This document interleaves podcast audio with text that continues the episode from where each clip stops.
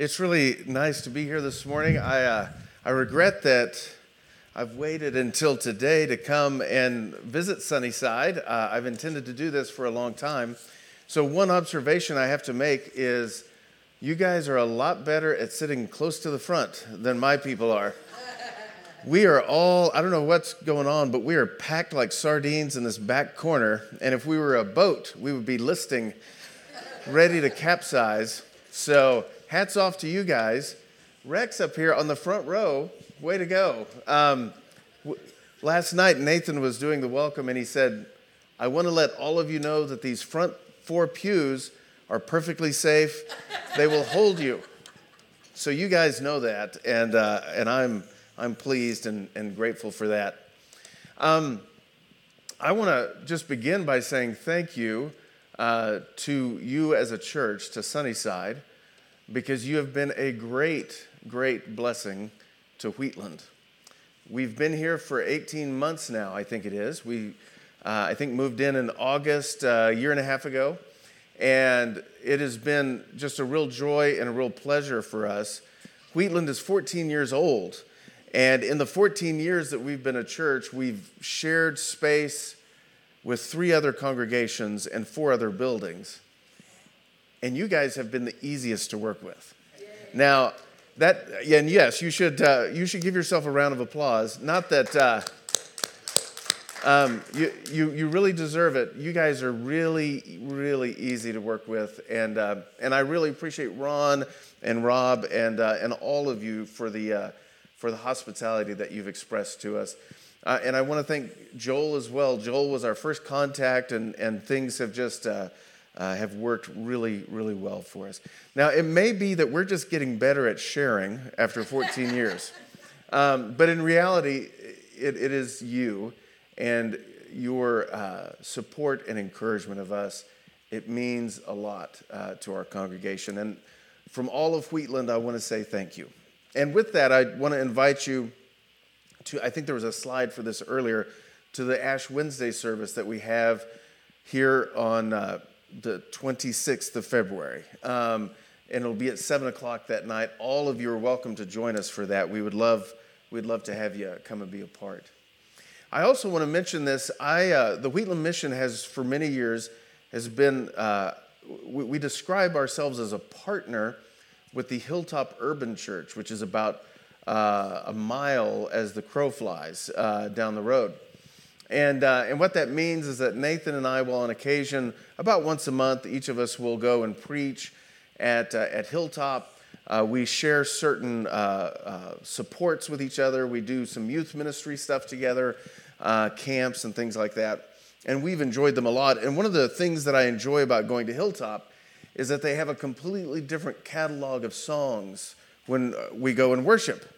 And their catalog of songs is basically 19- 88 to about 1995, vineyard worship music, and I love it. Uh, it's like going back in time. But the people at my church, there's just a few of us who even remember uh, 1988 to 1995, sadly. So coming here today, I only recognized one song that you did, and I, I enjoyed, very much enjoyed the worship. You guys did a really great job but I was moved by the song that you actually, there's two songs. The last two songs I recognized. But the song 10,000 Reasons, I wanted to just mention this very briefly. Um, there's a young man by the name of Ryan who was a part of our church for about almost 10 years. And Ryan was one of our worship leaders. Ryan did an excellent job leading worship. And for the entire course of his time with us at Wheatland, Ryan was suffering from a very debilitating, uh, ultimately fatal disease.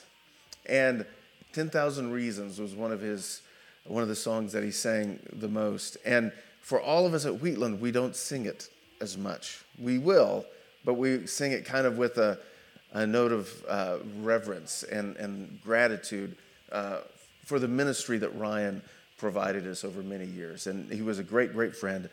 And one of my favorite memories of Ryan leading worship was leading worship with a ukulele and we sang, Great is Thy Faithfulness.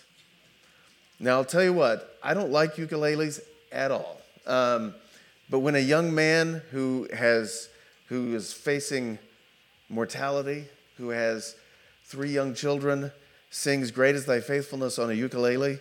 Uh, it's overwhelmingly beautiful and powerful. So, those songs remind me of Ryan, and I appreciate you guys leading us in worship with that this morning. That, that was good, really, really good for me. And again, it's also great to see that it's possible to sit up this close. So, thank you all. At Wheatland, we've been in a series. I, I forgot, I need to. Oh, good. I, we do things just a little bit different. So I need to know, uh, I, I, need to learn to use the clicker. I teach every once in a while, or not every once in a while, every semester I teach at Friends, and I make the mistake when I want to advance a slide to reach over and point it at the screen. And I realize, I don't know if you know this, it doesn't work. Um, so gotta, gotta point it back there.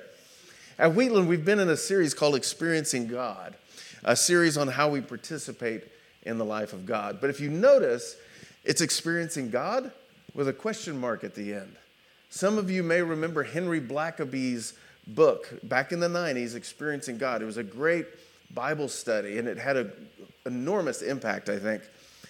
Um, but I thought it would be good for our congregation to go through a series called Experiencing God because what I've noticed is that a lot of our people don't always experience God. And there's a lot of different reasons for that. We can start off and say, well, it's just sin.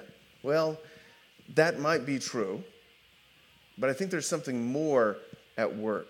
And let me describe it to you. It's been called the secular age. That is, we live today in the 21st century in the Western world, the United States, Western Europe, Canada, and so forth, we live in what's called a secular age. And here's one way I'll describe it for you. In 1991, I graduated from college. I knew three people who would call themselves atheists. I knew another three or four who might call themselves agnostics. Today, if I were to take the time with a sheet of paper I could write out the name of 25 atheists and agnostics. What's changed? And most of them are younger people. See, I think a lot of us struggle from time to time feeling God's presence. But I think that struggle might increase because of this thing we call the secular age. And the secular age, here's the, here's the bottom line of it the secular age isn't just out there where secularism is trying to get us. The reality is, is that we're all swimming in the secular age. It's the air we breathe. It's, it's all around us. And even though we have a deep faith in Christ, we're still living in a world that's secular on a level that we're not aware of. And you don't have to get your phones out for this but our, I was reaching back to grab mine, but I, I don't have it. Um, the, the, our, our cell phones are a great way of illustrating this reality. With my phone, do you realize nobody can, nobody can lie anymore or brag anymore? Um, because if you say something that's not true, somebody's going to go, doot, doot, doot, liar. Um, yeah, that's not, it's not fair. Um, I used to be able to tell a lot more stories before everybody had smartphones. Um, but here's the bottom line the smartphone is just a, a symbol of how we're so completely connected with every aspect of the world. And there's good things about that. But then there's other things that are not so good about it. So, without going into too much more detail on the secular age, let me uh, just illustrate this one idea to you. I think in the secular age, there are no longer mysteries that cause us to be awed. Instead, there are only problems to be explained. Okay? That, or problems rather to be solved. That is to say, when we look up at the stars at night, I think as we continue through the secular age, fewer and fewer of us are going to be moved by the sheer beauty and grandeur of it. And we're going to slip into this, this uh, attitude of, you know, it is amazing, but those are just giant balls of gas out there burning. And you know what? That's true. They are giant balls of gas. But aren't they mysterious and therefore calling us to remember the Creator. And there's a lot of other examples of this, but let me finish with one last thing. Christian faith in the secular age, and when I say finish, I'm not done, just with this little part. Um, in the secular age, Christianity is not so much being uh, pushed out of every arena as much as it's being ignored. And I think that is the symbol of the secular age.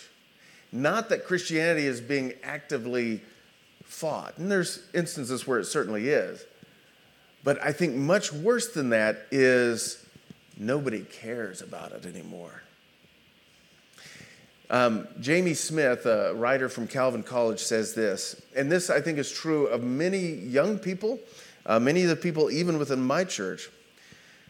It's not that they, he, he puts it this way he says, We don't believe instead of doubting, we believe in spite of our doubts. We are all Thomas now. Thomas, the disciple who doubted Christ's resurrection. We don't believe without doubt, we believe in spite of it. And that is the challenge for us in this secular age. Let me pray and uh, I'll continue. Father, I want to begin by saying thank you for Sunnyside Baptist Church. I pray that you would bless them and encourage them and remind them, Lord, that you are in their midst and that you are on their side and that you have goals and dreams and visions for them. And Lord, help us see the world around us for what it is. Allow us to participate in your divine nature Empower us to be faithful to you. In the name of Jesus, we pray. Amen. Do any of you recognize this guy? This is uh, G.K. Chesterton.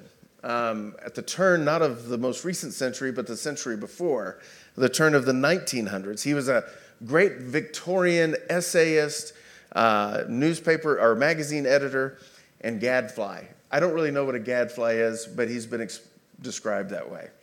He was an observer of the social uh, world of his time. One day, the Times of London put this uh, headline out. It says, What is wrong with the world today? And the Times of London were inviting information, were inviting responses from its readers. And G.K. Chesterton responded with what I think is very, very powerful. He said, Dear sir, I am. Yours truly, G.K. Chesterton. What's wrong with the world? I am what's wrong with the world. I want to contrast that with one of my favorite stories from the Old Testament. It's in Genesis chapter 3. It's the story when God goes looking for Adam and Eve after Adam and Eve have eaten of the fruit.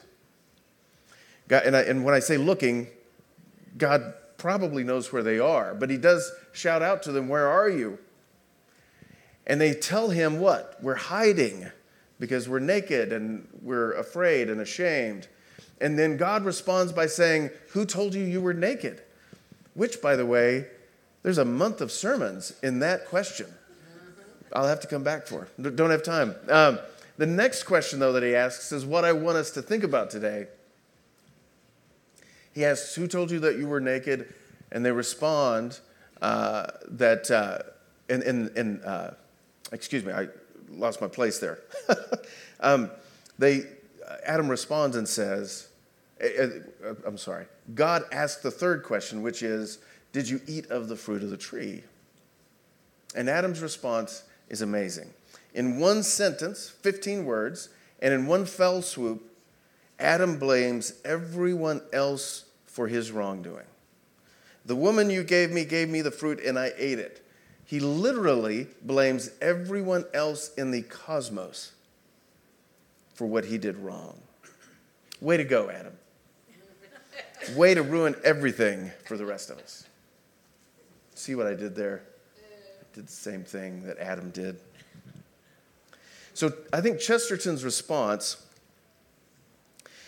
and Adam's response are, really are opposites to each other. When we're confronted with the immorality of our actions, we tend to follow Adam's lead and not G.K. Chesterton's lead. You see, morality describes what is right and what is wrong, and how we are to respond when we fail to do the one and when we too often do the other. Ethics is another way of saying that same thing. It is our behavior in our relationship to that which is right, right, the right thing to do. At Wheatland, for several weeks now, we've been asking the question why do we often fail to experience God? And there's a lot of reasons for this. Some of them I've mentioned related to the idea of a secular age. We also are just overwhelmed with things, right? Life is busy and difficult and burdensome. Not to mention the fact we have more information flying at us, more things to think about, more decisions to make than ever before. And it's difficult for us to get away into the kind of desert experience that Jesus had when he began his ministry, the desert experience that Moses had when he saw the burning bush, the desert experience of Elijah when God spoke to him in the sound of sheer silence. Why is it that we fail to experience God? Again, there's a lot of reasons, but one reason that I think is worth our attention today is that we have maybe forgotten that we can experience God through right living, through moral behavior, through ethical living, by lining up ourselves with the moral of God's story. Which brings me to a passage of scripture I want us to reflect on a little bit this morning. It's in 2 Peter chapter 1. If I can get it up here on the screen. Uh, see, I was pointing it in the wrong direction. Um, oh, I went too far, didn't I? Did it again. There we go. All right. Um, how did I do that? Okay, I'm not going to touch it. No buttons. Let me just read to you from uh, 2 Peter and this is chapter 1, verse 3. His divine power, God's divine power, has given us everything needed for life and godliness through the knowledge of Him who called us by His own glory and goodness. Thus, He has given us through these things His precious and very great promises, so that through them you may escape from the corruption that is in the world because of lust and may become participants of the divine nature. That last line, hear that again. We may become participants of the divine nature. We don't hear that very much in other parts of Scripture. Now, at Wheatland, we joke that nobody's ever going to call Wheatland legalistic. And I think that's a good thing. But just because we're not legalistic does not mean that we're not moral people. We're still called, and this is true of Wheatland, of, of, of Sunnyside, of every Christian church out there, we're still called to live thoroughly moral lives. And I want us to keep in mind there's no justice in the world without some level of morality. Morality is simply the description of what is right and wrong, and morality and, and, and action is called ethics. Now, and this is a, a, big pause I want to throw out here. I, I think it's important that I express that being perfectly moral, perfectly chaste, perfectly generous, perfectly good does not make one acceptable to God. That's not what I'm talking about at all. I think we know that. Our relationship with the God of the universe is interpersonal, it's not a transaction. God's love for me is not based on how good I can be. Acceptance of me through Christ does not rely upon me being a good person. In our relationship with God, there is no quid pro quo. And that's as political as I'll get this weekend. But there is no quid pro quo. Instead, God is this complete outpouring of graciousness and goodness. Romans 5, remind, Romans 5 reminds us that while we were still sinners, Christ died for us. All of the impetus, all of the start is on God's side of the equation. Life in Christ is not a contract that I fulfill, but life in Christ is a covenant. And the nature of a covenant is a relationship. So, this is the critical thing for us to hold on to. Our right behavior does not make us right before God, but our right behavior is a right response to what God has done for us. If my wife were to buy me a new pair of running shoes, we would have a good laugh because I don't run. But if I did, it would be unkind of me not to use those running shoes that she's given me. The appropriate response is not to go out and buy her a pair, but the appropriate response is for me to put those running shoes on and go out and get in shape or blow out a knee. I don't know which would happen at this stage of my life. You see what that means? Our right behavior is a proper and fitting response to the gift that we've been given. And I want to suggest to us that living good lives, moral lives, is not about fulfilling little rules, but it's about responding to the gift that we've been given in Christ. So you might rightly ask, whose morality am I supposed to live by? This is a big question today.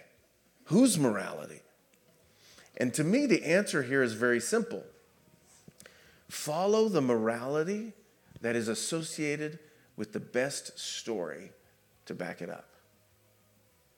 And I am convinced that the best story behind any moral system out there is the story of God and Christ.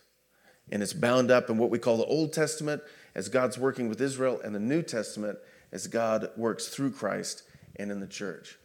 That story of moral living is the best story out there. Now, it's sometimes been twisted, and we've seen examples of this, and we shouldn't waste too much of our time going into that, but we have to acknowledge that the moral story represented in the Old and New Testaments has not always been lived out well by the church. We got to own it, can't deny it. But that does not mean that the story that it emerges from is not the right story. We think the best story of all is what we call the gospel where the second member of the Trinity enters our world, lives a perfect life, is anointed king after the manner of David, was killed for it, was brought back to life by God through the Spirit, and now has ascended as that king over all of the universe. To experience God, to participate in his divine nature, as 2 Peter tells us, means that we have to live by this story. So, morality is one way that we tell the story of the world. And morality asks, Christian morality asks the question, and by the way, I think all moral systems in one way or another ask this question. They ask, what is good? What is the good life? And who is the good person? And the story of Christ tells us that fully. This is a really critical point, I think. Our morality comes from a story. It's not made up out of whole cloth. It's not something that's just whipped up for a sermon or a blog post or a TED talk. Morality is not uh, random or abstract, it emerges from God's interaction with his people. So when Peter, writing in the late first century, is talking about not being deceived or drawn away by the evils of lust, he's not just talking about sexual sin. He's talking about the fact that all sin comes from disordered desire and disordered freedom. So, living by the story that Jesus gives us means that our desires become once again rightly ordered. Let me illustrate how our desires get disordered in this secular age. And it has to do with this great word a word that we love in the United States, the word freedom. The word freedom. The world's story of freedom is that we are free from. Think about that for a minute. We are free from anybody telling us what to do. We are free from any paradigms being laid over us to direct our lives. We're free from. But the biblical story of freedom is not that. You see, in the biblical story of freedom, you're not free from who you are. You have to be who you are. In the biblical story of freedom, it's not freedom from, it is freedom for or freedom to. The freedom to become the person that God has called you to become. Freedom to become that person.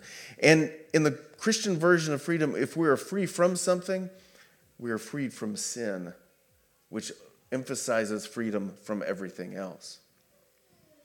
So, being a part of God's kingdom means that the notion of a kingdom implies territory, right?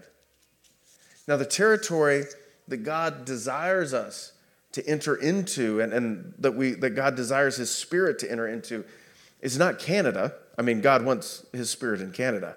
But uh, He's not talking, He doesn't want His people to go and invade another territory and take it over. He's talking about the territory of our hearts. And it's time that God's Spirit, through us participating in the divine nature, it's time for God's Spirit to recolonize our hearts and make us new, new people. Let me share one more version of this verse for you. Um, did I go? Keep pointing it the wrong direction. This comes from the old J.B. Phillips version. Do any of you remember the J.B. Phillips version of the Bible? It was the original message, uh, the message, I suppose, uh, written in the 50s, and it is great. It's, uh, I love it. But he, he translates this passage this way He says, It is through him that God's greatest and most precious promises have become available to us men, making it possible for you to escape the inevitable disintegration that lust produces in the world and to share in God's essential nature. The inevitable disintegration. Now, what Peter is identifying here is the reality that in time things crumble, that when we don't respond appropriately to the Spirit of God, things crumble and fall apart. Moral living prevents that, or at least stems that tide. Even though it doesn't make us right with God, it helps us operate with the grain of God's universe. Now, I've not gotten into the details very much of what's moral and what's not. Uh, we could spend days uh, going over a list of behaviors, but we probably don't need to do that. If any of us, and this was my word to our church last night, if any of us are struggling with this, knowing what's right and what's wrong, I challenge you just to go back to the Bible, go back to the story, go back to the tradition that you've been given. And if you think it's wrong, my challenge to you is to simply re engage it, take it more seriously, give it and you another chance. You see, morality teaches us to say no to ourselves. I have been crucified with Christ. Take up your cross, deny yourself, and follow me. Morality teaches us to say no to ourselves so that our character can grow and so that we can say yes to God. So that we can say yes to God. Otherwise, we're blinded. I think at its root, experiencing God means learning to participate in his life now. In the midst of a world that can't hear his voice, in a world that won't accept it even when it hears it. And I think by partaking in the divine nature, that act begins with us listening to a different story, listening to this old story. And I think it's illustrated by what um, G.K. Chesterton said earlier. Got to skip through this. What's wrong with the world? Chesterton responds by saying, I am. We're not blaming anybody else. I am. In the church, we call this repentance. And I'm going to close right now with a prayer of repentance over all of us. And I invite you, as I pray, simply to enter into that prayer with me. Let's pray. Lord Jesus Christ, we thank you through your sacrifice, through your resurrection, that you have raised us to new life, that you have forgiven us for every wrong that we would ever do. And you did this a long, long time ago. Today, Lord, we come before you asking that you would give us hearts of repentance, when there is problems in the world, when there is evil in the world, we can simply say, Whose problem is it? Whose fault is it? It's mine. Work through me, God. Give us the wisdom that we need to respond faithfully and appropriately to your gracious gift of forgiveness. And we pray this in your holy and precious name. Amen.